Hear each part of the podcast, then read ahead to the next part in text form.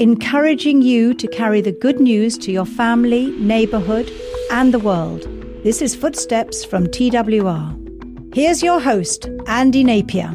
Nate Ainge serves as the senior pastor of Landmark Church in Cary, North Carolina, a church that through the years has raised up and sent out at least thirty-two couples into missions or full-time ministry work.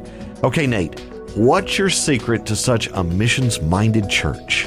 Well, I think first and foremost, it begins in the pulpit. I think the pulpit preaching needs to be world-focused, and the heart of God is to reach the world and evangelism. So I think a continual ministry of the Word of God that keeps the focus on reaching others and winning others. Secondly, is bringing in missionaries on a steady basis, not just a one-week missions conference, but throughout the year, bringing missionaries, missionary families, letting them stay in the homes of your people so they catch the passion, the vision, but also having them in your pulpit, showing the pictures of the world and what God's doing in other places, and continually doing that, and just allowing God to cultivate that in the hearts of your young people.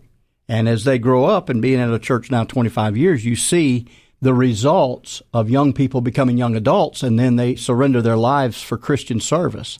So uh, I think it's a combination of a lot of things. You depend on the Lord and the Holy Spirit to do all the work, but you've got to continually keep the pulpit ministry and the teaching ministry focused upon reaching the lost world for Christ. Pastors, try putting Nate's suggestions into practice. I think you'll notice a difference. For a link to Landmark Church, go to T W R dot org slash footsteps. Footsteps is a production of T W R.